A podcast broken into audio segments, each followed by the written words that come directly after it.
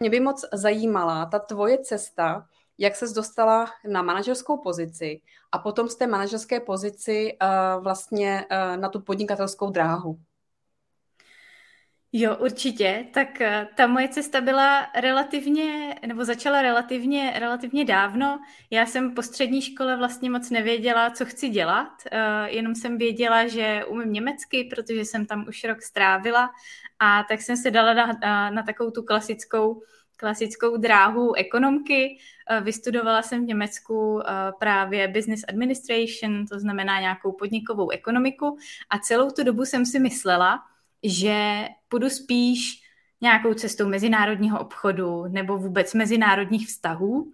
No a potom jsem byla ale na praxi u hospodářské komory v Bayreuthu, kde jsem zjistila, že mě to ale vůbec nebaví a že potřebuju ten biznis, že potřebuju tu akci, že potřebuju nějaký ten šrumec okolo sebe a ty mezinárodní vztahy mi tohle nedávaly. A uh, oslovila mě tenkrát náborářka z firmy v Praze, jestli bych se právě nechtěla do Prahy přestěhovat a jestli bych nechtěla nastoupit do nákupu. A tam vlastně celá ta moje fulltimeová profesní kariéra uh, začala, kdy kromě toho, že jsem eh, pracovala teda vyloženě jako klasický zpracovatel, zpracovávala nákupní požadavky, tak mě začala bavit práce s lidmi. A tak jsem si všimla, že mě právě baví eh, vůbec se o lidi starat, zajímat, řešit s nimi i třeba jejich rozvoj, řešit, jak to udělat, aby ty výsledky ve firmě nebo i v tom týmu byly. A pomalu jsem se takhle posouvala, dostala jsem na starosti nějaké první brigádníky. No a ta moje cesta potom pokračovala do Siemensu, kde si mě uh, přetáhla moje bývalá tým líderka, uh, zeptala, jestli, jestli s ní tam nechci pokračovat. Já jsem se v Siemensu nejdřív uh, vlastně na tu vedoucí pozici vůbec nehlásila, ani jsem nevěděla, jestli ty ambice jako mám, jestli to chci dělat, ale dostala jsem se právě k projektu, který mi paradoxně v tom vedení lidí daleko víc pomohl. A to byl projekt, kdy jsem cestovala po celém světě a školila jsem nákupčí, jak mají zacházet s nákupním systémem. A tím, že to byly různé kultury, různí zaměstnanci, spousta mužů v tom nákupu, tak mi to dalo strašně hodně a uh, naučila jsem se jednat s různými typy lidí, naučila jsem uh, se vyjadřovat tu svoji myšlenku tak, aby to ta druhá strana pochopila, protože to vedu, e, nebo to vidím, že i u toho vedení lidí je vlastně hrozně důležité nejenom jít si za tím svým a mít teda ten směr, kam já jako lídr chci ten tým dovést, ale umět to i tomu uh, týmu komunikovat. A to se mi díky to, tomuhle teda poštěstilo. Naučila jsem se to a když jsem se potom vrátila do Čech, tady z té svojí cestovací dráhy, tak jsem po svojí původní tým líderce ten tým převzala a začala jsem ho vést vyloženě jako tým lídr. To jsem dělala několik let a potom, když odcházela moje nadřízená, tak jsem převzala tu její pozici, takže jsem měla na starosti čtyři tým lídry, každý z nich si tam vedl svůj tým a já jsem se starala zejména teda o ty tým lídry jako takové a vedla jsem je. Zároveň jsem měla na starosti uh, vlastně strategické nějaké směřování celé té naší linky. Hledala jsem synergie mezi těmi týmy, jak by se zase i ti zaměstnanci mezi sebou navzájem mohli inspirovat, nebo jak by spolu mohli spolupracovat, protože tam jsem viděla tu svoji největší přidanou hodnotu právě jako ten, jako ten nadřízený. No a mimo to jsem se v Siemensu vlastně dostala i k hrozně zajímavému projektu, to když eh, přecházel celý IT systém, který já jsem původně školila, tak když přecházel ze serveru na cloud, byl to takový obrovský, obrovský mezinárodní projekt, kde jsem byla přizvaná teda do Mnichova asi na pět měsíců abych, abych ten projekt řídila. A to je jeden z takových těch mých velkých úspěchů, kdy když nikdo moc nepočítal s tím, že opravdu, když je tady ten první den, kdy to má fungovat, že to opravdu fungovat bude. A všichni jsme tam seděli a byli hrozně překvapení, že to, jako, že to fakt klaplo, tak se si říká tak jako dobrý, tohle, tohle máš očkrtnuto, tohle si taky zvládla. No a uh, protože jsem právě si všímala, že ať v tom managementu nebo i třeba v tom nákupu jenom, těch žen je relativně málo.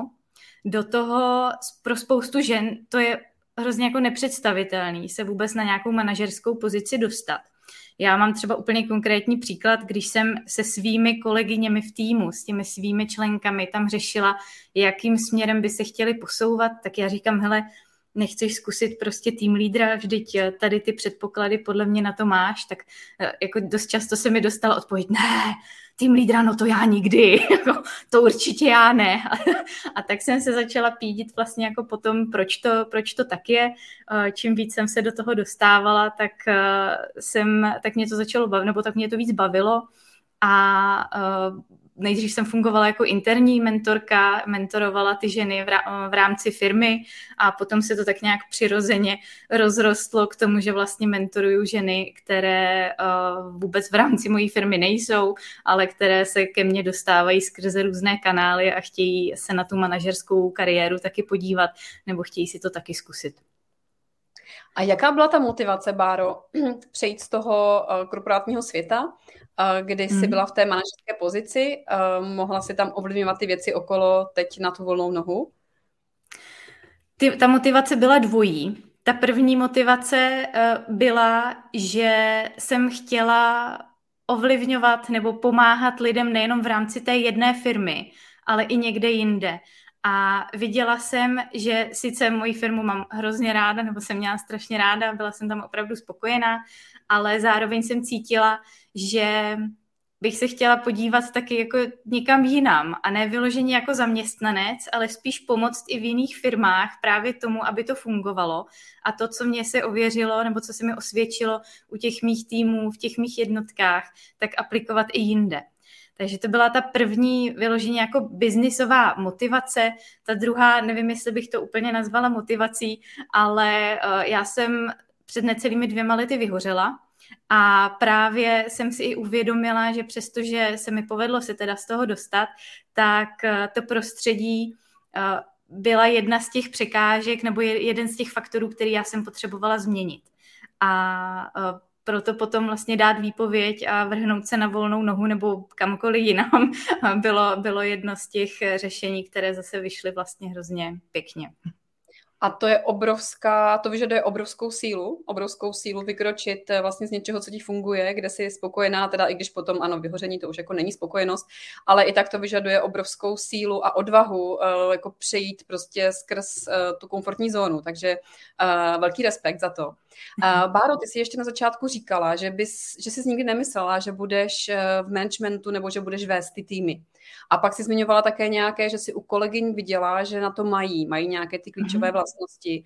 Co jsou ty silné stránky, pokud se tedy můžeme teď podívat konkrétně na to, pokud nás poslouchají hmm. ženy, které jsou takhle třeba, jo, chtěli by tu kariéru vystřelit, co je to klíčové, co bys jim poradila? Co potřebují splňovat a vlastně jako čím mm-hmm. se řídit, aby teda opravdu jako mohli, mohli jít dál a výš. Mm-hmm.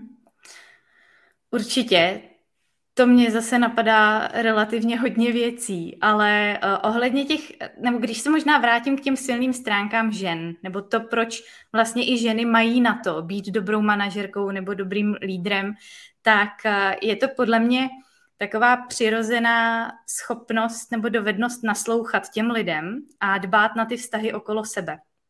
Protože zatímco muži, neříkám, že v každém případě, ale eh, často mají tendenci si jít za tím svým cílem a ten vidět, tak žena se daleko víc kouká na to, co to udělá s týmem, co to udělá s lidmi okolo mě, jak se kdo u toho bude cítit, jestli jsem zohlednila všechno, jako co jsem u toho člověka vlastně měla. A to je jedna z těch silných stránek a z takových těch přímý, uh, přirozených dovedností, které potom i v té firmě ve spolupráci s muži můžou vlastně hrozně dobře fungovat. A ta druhá věc, která si, nebo ta druhá vlastnost, která si myslím, že je u žen manažerek jak silnou stránkou, tak může být možná ale i trošku rizikem nebo takovým nebezpečím, je naše sebereflexe. Protože my jako ženy dost často, když se něco stane, tak hledáme tu chybu u sebe. Co my jsme udělali špatně, co my jsme mohli dělat, dělat líp. A já jsem přesvědčená, že tahle schopnost sebereflexe je jedna, nebo je jeden z klíčových předpokladů k tomu, aby byl člověk dobrým lídrem. Že ne, že hledá vždycky tu chybu u sebe a vždycky si všechno vezme osobně a vždycky si myslí, že on vlastně za to všechno může. To vůbec ne. Ale když já se nepodívám, jestli já jsem něco nemohla dělat jinak a hledám pořád tu chybu někde jinde, tak je možný, že ji nikdy nenajdu. A tohle je věc, kterou ženy uh, podle mě umí a umí velmi dobře. je tam potřeba, nebo hodně pracujeme i s tím, aby to nešlo do toho extrému, protože když potom přijde zaměstnanec a dá mi výpověď, řekne, já tady za dva měsíce končím, tak spousta žen to bere jako svoje vlastní selhání. Jo? Ale dost často ta chyba může ležet úplně někde jinde. Může to být, já nevím, firemní kultura, můžou to být nějaké rodinné důvody, může to být opravdu cokoliv jiného. Takže s ženami potom pracujeme, aby z tohohle opravdu byla ta jejich silná stránka a to, co je posouvá, a ne něco, co je naopak brzdí. Mm-hmm. Uh, to jsou krásné příklady a když se podíváme třeba, protože ty jsi zmínila, že máš mezinárodní zkušenost z toho Německa, ze Siemens, uh, viděla jsi tam třeba nějaké rozdíly hlavní, třeba které si pozorovala nebo pozoruješ ještě v českých firmách a v tom mhm. managementu uh, v tom Německu, třeba i co se týče toho, jak je to tam nastaveno, nebo třeba i právě ten poměr muž-žena, Mm-hmm. Uh, co se týče poměr muž-žena, tak si myslím, že tam zas tak velké rozdíly nejsou. Jo, Německo pořád, nebo Německo i teď řeší úplně stejný problém jako my v Čechách, nebo úplně stejně, stejné téma jako my v Čechách, to, že těch žen v managementu mají pořád nedostatek a že ty podmínky pro ženy, přestože jsou o kousek lepší, tak to pořád není něco, co by tam opravdu ženy do toho managementu dostalo, nebo proč by ženy do toho managementu chtěly. A já jsem tady v kontaktu právě v Německu, taky je síť, kde se podporují manažerky mezi sebou navzájem, tak s nima teď komunikujeme, hledáme tam nějaký průsečík, protože se podle mě od Německa určitě máme co učit, jsou o kousek dál než my, ale rozhodně ne o žádný veliký krok. A co jsem ale pozorovala, že je rozdíl ženách v Čechách a v Německu, tak eh, v Německu, v tom prostředí zase, ve kterém já jsem byla, tak ty ženy byly daleko ambicioznější než my a daleko víc měly takové ty tvrdé lokty. A já teď neříkám, jestli to je dobře nebo špatně, jenom je to ten rozdíl, který jsem tam pozorovala. A můj moje taková domněnka je, že je to vůbec celkově hodně konkurenčním prostředím, které tam panuje. Já sama mám teda zkušenost z Bavorska, nebyla jsem nějak jako díl v žádné jiné spolkové zemi, takže to můžu jenom na to Bavorsko vztáhnout. Ale tam jsem si všimla, ať už ve škole, a ať už to byla ta vysoká, nebo potom v tom pracovním prostředí, že ty ženy opravdu si jdou daleko víc za tím svým cílem a tu práci a kariéru opravdu vnímají i jako součást toho svého života a ne jako něco tak jako bokem, protože já přece jako patřím domů k dětem a k plotně. Takže mm-hmm. to mhm. jsem tam určitě pozorovala. Mm. Já si myslím, že to do jisté míry souvisí, uh, teď to taky vlastně řeknu napřímo, protože jsem v Německu žila a jsem maminka dvou dětí a myslím si, že to souvisí i s tou dlouhou mateřskou dovolenou, mm-hmm. protože když kdekoliv uh, řeknu, že v České republice máme vlastně možnost být s dítětem doma až do čtyř uh, let jeho věku, tak třeba i tady ve Větnamu prostě mm-hmm. ty mhm. cizinky, wow, to není možný. V Německu vím, že to je, myslím, nějaký ten rok, uh, pokud ten mm. tatínek může stoupit, tak je to třeba malinko prodloužené. Takže já taky můžu říct, žila jsem tam tři a půl roku během studií a taky jsem měla ten pocit, že eh, se prostě berou později i takové to, že se nefixují mm-hmm. třeba na jedno místo. V Praze to hodně vidím tak, že teda v Praze, v České republice, že jsme hodně na tu Prahu fixovaní. Mm-hmm. A v Německu oni uh, jsou otevření, to znamená, teď jsou v Mnichově, potom to může být Berlín, potom to může mm-hmm. být Hamburg takže tam si myslím opravdu eh, z mého pohledu taky, že to je takové více uh, dravější, není to takhle jako hodně svázaný a ta mateřská podle mě určitě tomu pomáhá. Určitě, určitě tomu pomáhá. A přesně jak říkáš, tak v Německu vlastně ta mateřská dovolená trvá nějaký rok a všimla jsem si, že když se ženy i třeba v rámci toho Siemensu vracely po mateřské v Německu, tak bylo úplně přirozené, že mají ten zkrácený úvazek, že mají nějakou jako určitou flexibilitu. A já to teď nemyslím zase tak, dejme tuhle flexibilitu a ty zkrácené úvazky jenom ženám, protože jenom ženy mají ty děti doma, ale myslím si, že v tomhle, kdyby i ty firmy byly trochu otevřenější obecně, tak by to i těm ženám potom pomohlo se po té mateřské nebo rodičovské vlastně vrátit třeba dřív nebo na nějaký částečný úvazek. A zase znám v Čechách spoustu jako příkladů, kde to funguje. Jo? A znám spoustu skvělých žen, které to zvládly. Teď mě v sobotu hrozně potěšila moje kamarádka, jo? která má roční holčičku a taky nechce vypadnout přímo z toho uh, pracovního procesu. Pracuje na pár hodin týdně, ale zůstává v tom, tím pádem i ta firma o ní ví a bere ji podle mě daleko víc vážně, než kdyby se tam čtyři roky nebo šest let třeba v případě dvou dětí vůbec neukázala. Já myslím, že na to určitě natočím ještě samostatný podcast, protože to jsou témata, která mě taky hodně, hodně baví a zajímají a mám vlastně i tu zkušenost teď z toho Větnamu, kde taky to nějakým způsobem uh, vnímám. Ale pojďme se zpátky podívat ještě na to, dobře, uh, máme teda teď uh, tu situaci, takhle jsme si to objasnili. Co jsou naopak ty překážky, teda možná jsme už jako jedno, jedno z toho zmínili, které hmm. těm ženám právě brání, anebo ne, ani nebrání, třeba je to ani nenapadne právě, jak si říkala, i do toho managementu. Ty jsi dělala uh, velmi zajímavý průzkum, tak jestli nám můžeš říct, co ti z toho průzkumu hmm. vlastně zešlo a co si tam zkoumala.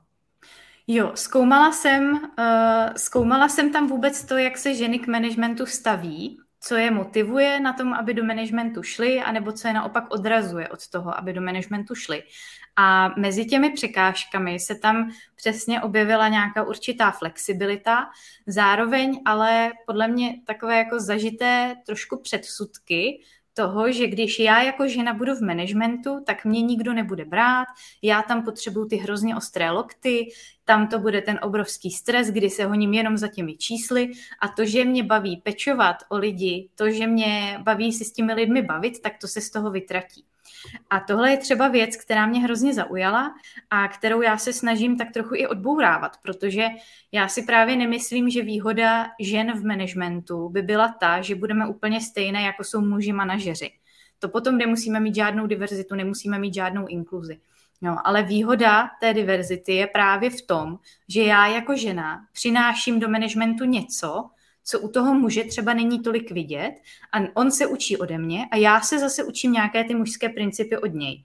Jo, to, že bych zase v nějakých chvílích eh, si měla říct, OK, tady mám pět různých názorů od, pět, od pěti různých zaměstnanců, pěti různých lidí, ale já to musím rozhodnout. Jo, tohle je zase věc, kterou podle mě nám eh, ti muži můžou přinášet a to jsou potom ty výhody, proč je to tak super, když tam jsou zastoupené obě dvě skupiny. Mm-hmm. A a určitě ještě k těm překážkám, nebo co že nám brání v tom managementu, tak je to i to klasické, že my se hrozně podceňujeme.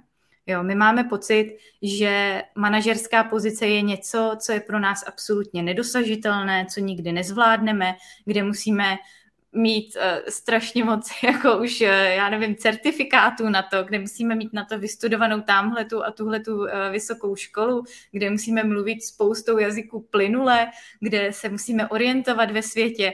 Jako tam, já jsem schválně tyhle otázky nechala jako free textové a o to zajímavější potom ty odpovědi jsou, protože v tom dotazníku mě odpovídalo skoro 300 žen a přestože to byla free textová otázka, tak ty odpovědi se opakovaly.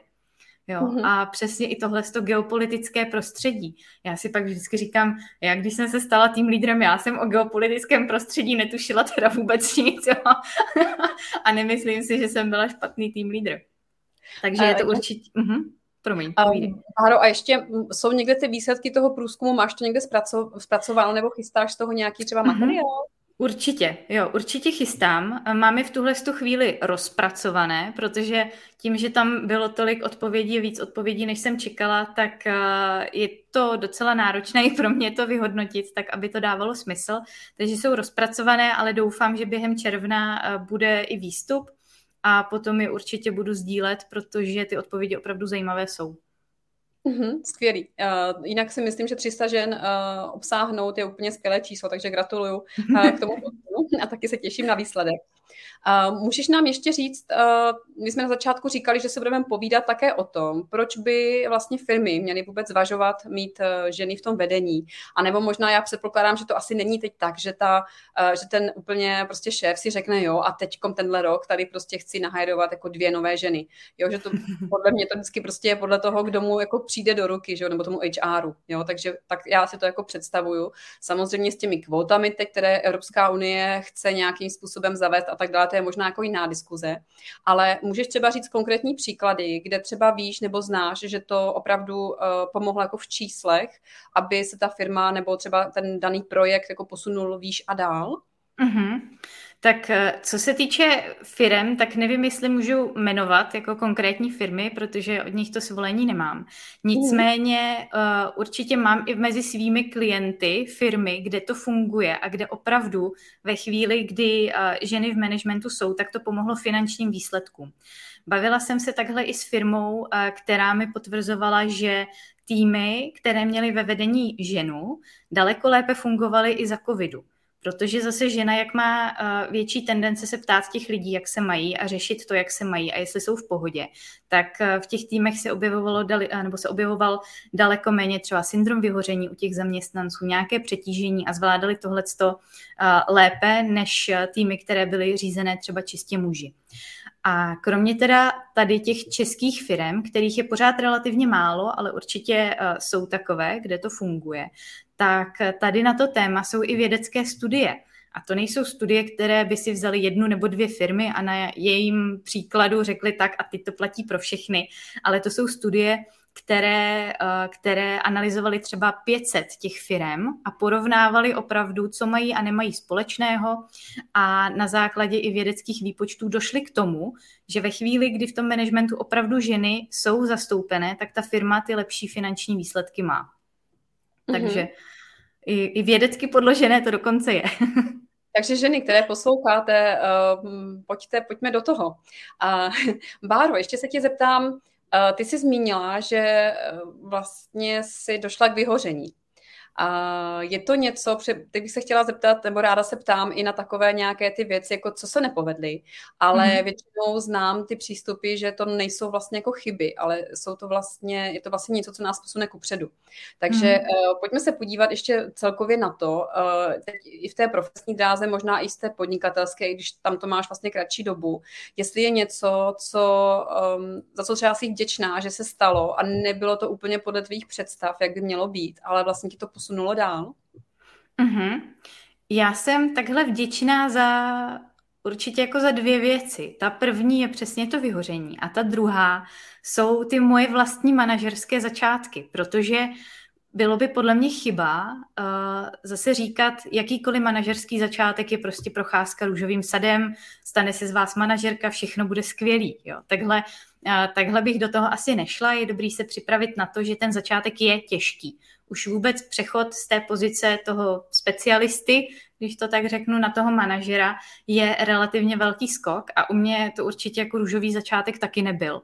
A já jsem se přitom hrozně moc naučila, protože já jsem ze začátku, přestože jsem žena, těm svým lidem moc nenaslouchala. Já jsem měla přesně tu svoji vizi, já jsem měla ten cíl, já jsem věděla, proč já to chci dělat, já jsem věděla, kam chci, aby se ten tým posunul ale co si o tom ten tým vlastně myslí, tak to jako bych úplně ignorovala. A proto my jsme si ze začátku s mým týmem vlastně ani moc nerozuměli. Jo, já jsem měla občas pocit, že každý mluvíme o něčem úplně jiném, že já sice něco chci, teď jsem přišla z toho jako polo IT světa, kde když naprogramuju program nějak, tak on tak funguje. A teď jsem zjistila, no ale toho člověka já nenaprogramuju. Jo? Večer program, když vypnu, tak je vypnutý, ale člověk přemýšlí i přes noc. Jo? Takže v tomhle ty začátky byly fakt těžké. A uh, hrozně mi to ale dalo, protože to byla tak jako, nechci říct špatná zkušenost, ale byly to tak těžké začátky, že jsem sama zase přesně přemýšlela, OK, co já můžu dělat jinak, čím to asi teda je, že si tady nerozumíme. Čím to je, že tady jsem něco zadala a ono to není. A postupně jsem přišla i na to, že část toho opravdu byla mnou. Jo? A že já potom, když jsem víc těm lidem začala naslouchat, když jsem se jich začala ptát, co teda by oni chtěli, nebo jak oni si to představují.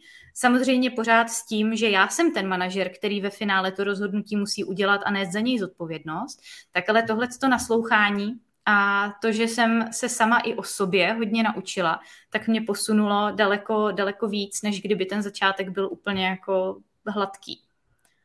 Určitě. Ta zkušenost je nepřenositelná a právě myslím si, že uh, dobří mentoři uh, můžou vlastně, nebo koučové můžou poradit právě v té chvíli, pokud už si prošli takovým nějakým jakože těžším obdobím a dávají třeba ty rady, aby se ti ostatní toho vyhnuli.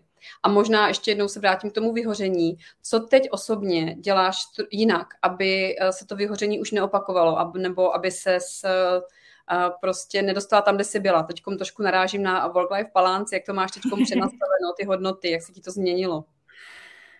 Změnil se v tom jeden hlavní faktor a to, že plánuju s rezervou. Cokoliv plánuju, tak plánuju s rezervou, protože uh, jinak mám tendence v těch chvílích, kdy nemám úplně plný kalendář si ho něčím zaplnit a potom ale všechny ty deadliny se zpravidla sejdou v jednu dobu a pak, eh, pak, je to, pak je to opravdu jako stresující.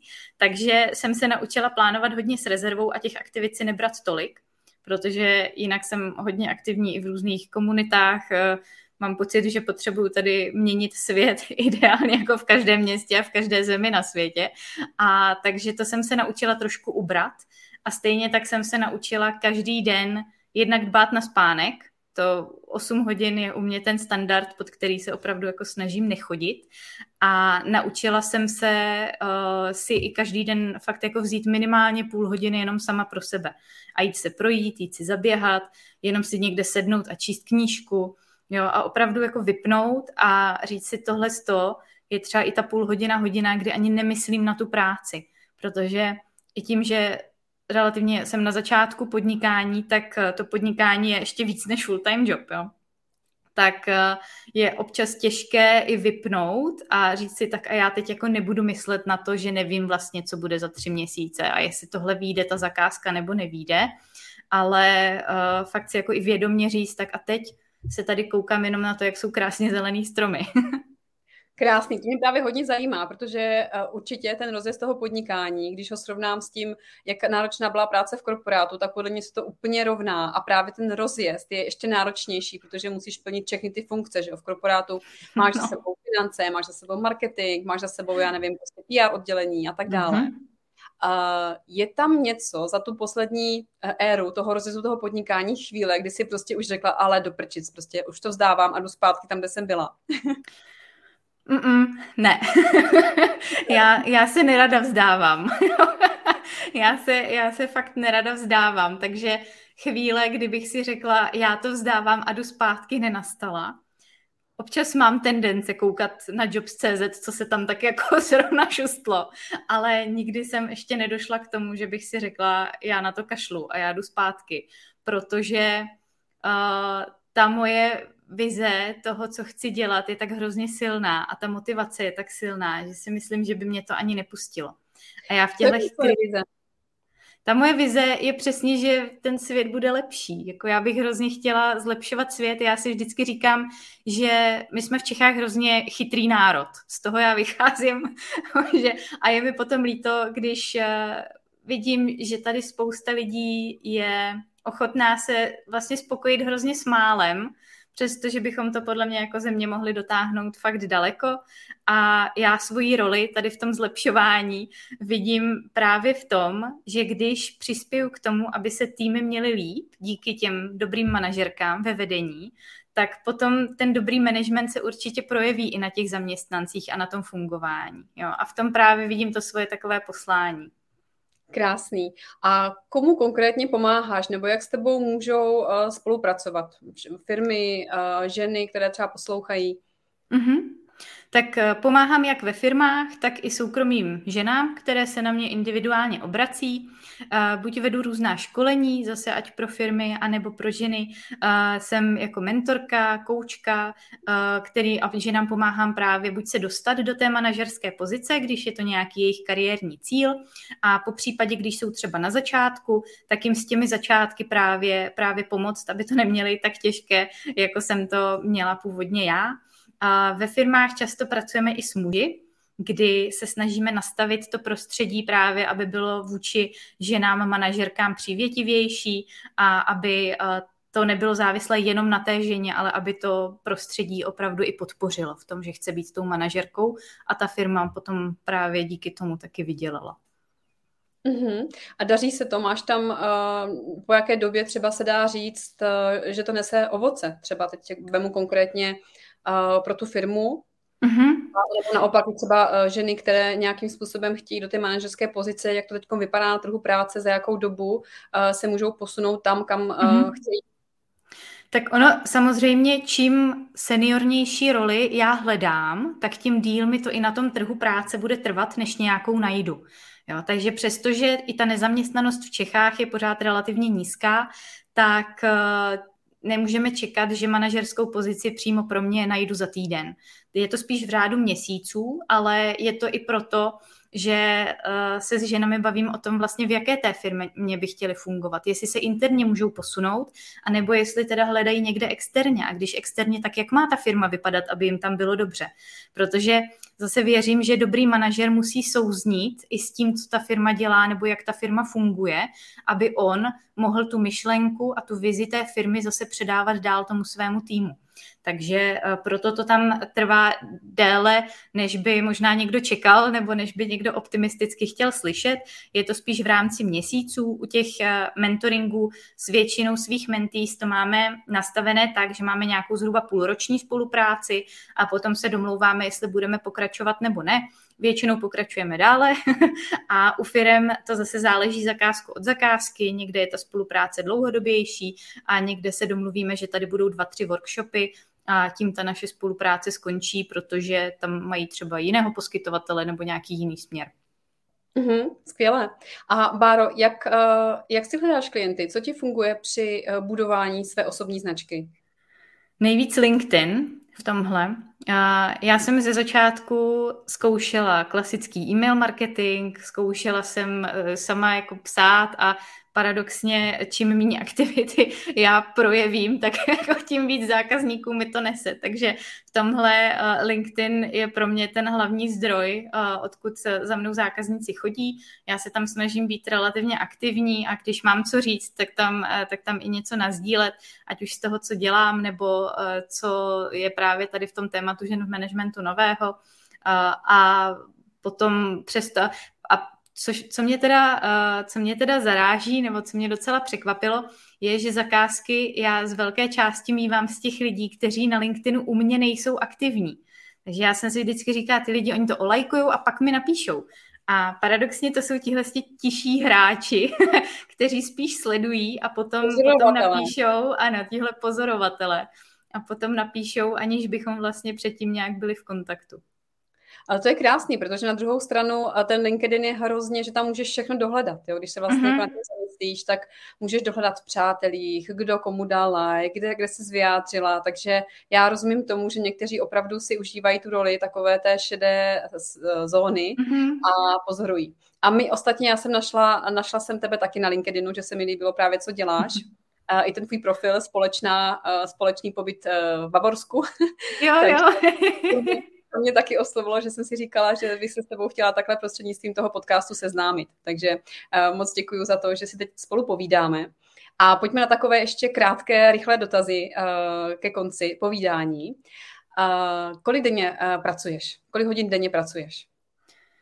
No, můj cíl je dostat se na 8 hodin denně, ale je to okolo 9-10 v tuhle chvíli. Takých 9-10 hodin denně je u mě standard kdy uh, na těch osm bych se chtěla dostat, ale chápu, že na začátku podnikání to jako úplně nejde a takový úplně nejlepší můj, nebo ten fakt jako dream week, jak si ho představuji, je, že mám volné pátky, ale k tomu podle mě ještě jako dlouho nedojde, ale tam bych se jako chtěla, chtěla určitě dostat, ale jsem Krok. na těch devíti až deseti.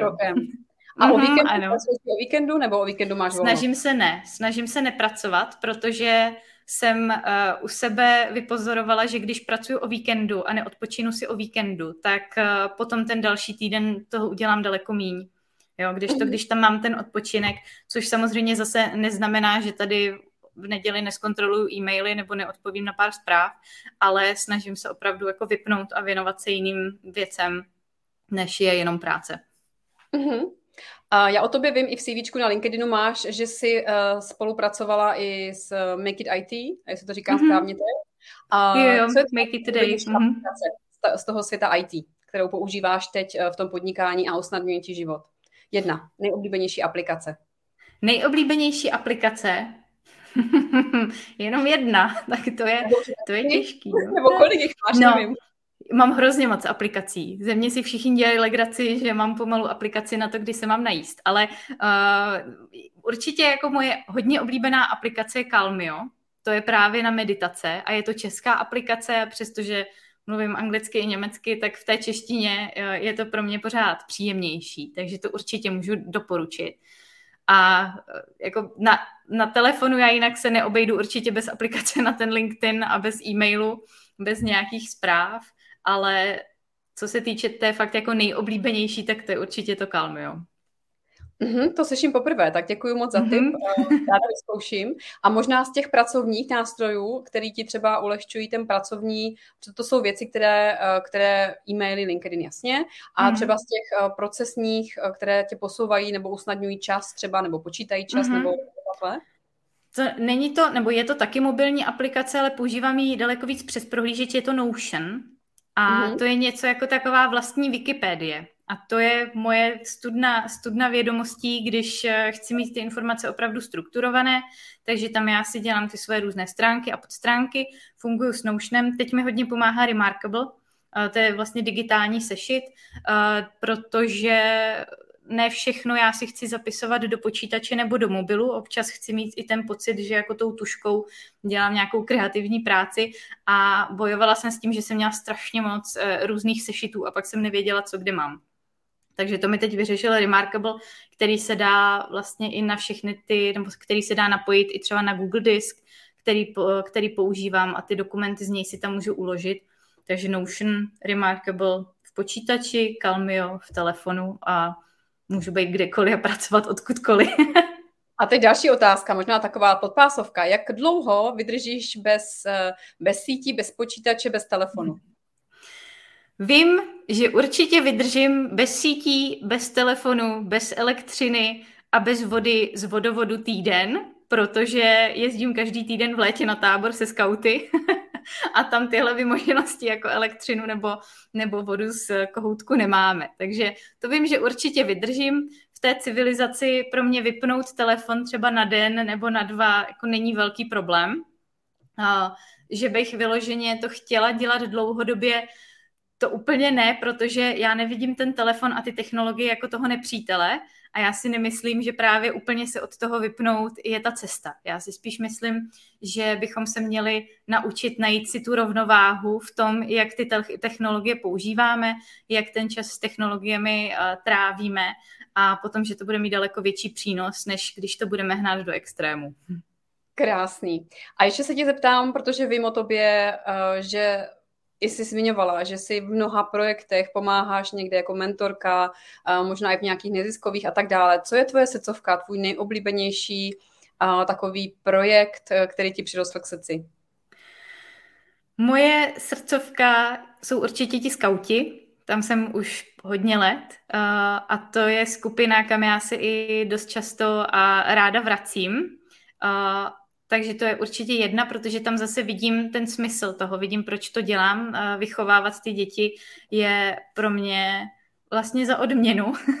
a tak to je, to je jedna věc. A ta druhá potom jsou určitě Čekitas. Já se v Čekitas zapojuju do různých IT kurzů a ta myšlenka Čekitas je vlastně podobná i tomu, co dělám já. snažíme se zase dávat příležitosti těm ženám nebo otvírat eh, dveře a otvírat obzory ženám, takže tam se taky cítím jako doma. Krásné, krásné, Báro. Ještě nám úplně na závěr řekni, eh, kdyby s tebou chtěli dámy spolupracovat, nebo i firmy, pokud někdo poslouchá, eh, kde tě najdou? Mm-hmm. Tak buď mě najdou na LinkedInu pod mým jménem Barbara Malinovská, anebo mě najdou na mém webu www.barboramalinovská.cz, tam je kontaktní formulář, eh, e-mail, telefon, takže jakýmkoliv způsobem mě můžou kontaktovat a moc ráda se s nimi pobavím o tom, co potřebují. Krásné, já ti moc děkuji za dnešní povídání, moc mě to s tebou bavilo, jsme to vlastně projeli takhle z Německa až, eh, až, až po skauty, takže úplně skvělé. A my posluchačkám, posluchačům, eh, respektive posluchačkám přeju, ať jste ženy eh, velmi šťastné a spokojené, ať už to bude v manažerské managementu, anebo v jiné pozici v tom vašem podnikání, ať se vám daří a firmám, ať rostou i díky ženám ve svém managementu. Já moc děkuji za pozvání, Dančo. Ahoj. Ahoj.